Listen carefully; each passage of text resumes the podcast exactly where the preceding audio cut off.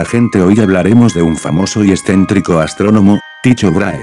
Tycho Brahe fue un astrónomo danés, considerado el más grande observador del cielo en el periodo anterior a la invención del telescopio.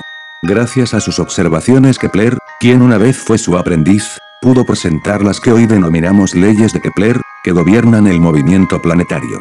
Me gustaría comenzar hablando sobre su vida. Tycho Brahe nació el 14 de diciembre de 1546. El joven Tycho fue criado por su tío, Joergen Brahe. La intención de Joergen era que Tycho siguiera sus pasos, una carrera al servicio del rey, por lo que le proporcionó una sólida formación humanística en latín.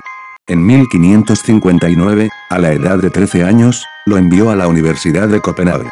Fue durante su estancia allí cuando, el 21 de agosto de 1560, se produjo un eclipse de sol, acontecimiento cuya previa predicción causó una enorme impresión al joven Ticho. A partir de ese momento dedicó el tiempo que pasó en Copenhague a estudiar matemáticas y astronomía.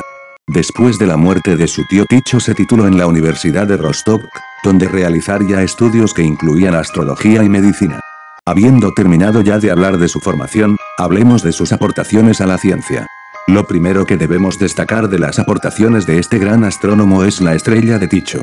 Fue en 1572 cuando Ticho observó una supernova en la constelación de Casiopea.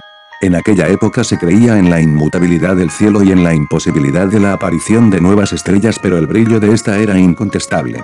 Otra de sus grandes aportaciones fue el heliocentrismo, un sistema del universo que era una especie de mezcla entre la teoría geocéntrica y la teoría heliocéntrica. En su teoría el Sol y la Luna giran alrededor de la Tierra inmóvil, mientras que Marte, Mercurio, Venus, Júpiter y Saturno girarían alrededor del Sol. Por último pero no menos importante querría hablaros sobre el Urainborg, un palacio que se convertiría en el primer instituto de investigación astronómica, esto fue posible gracias a que el rey Federico I de Dinamarca y Noruega estaba tan impresionado con las observaciones realizadas por Brahe que le financió la construcción de dos observatorios en la isla Ben, en el estrecho de Sund. Antes de finalizar me gustaría profundizar más en la vida privada de este personaje histórico, en concreto en su personalidad excéntrica.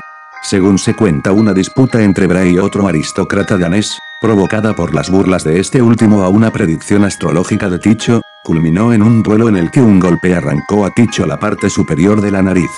Para ocultar la herida, debió utilizar siempre una prótesis, que él decía que estaba especialmente fabricada en oro y plata.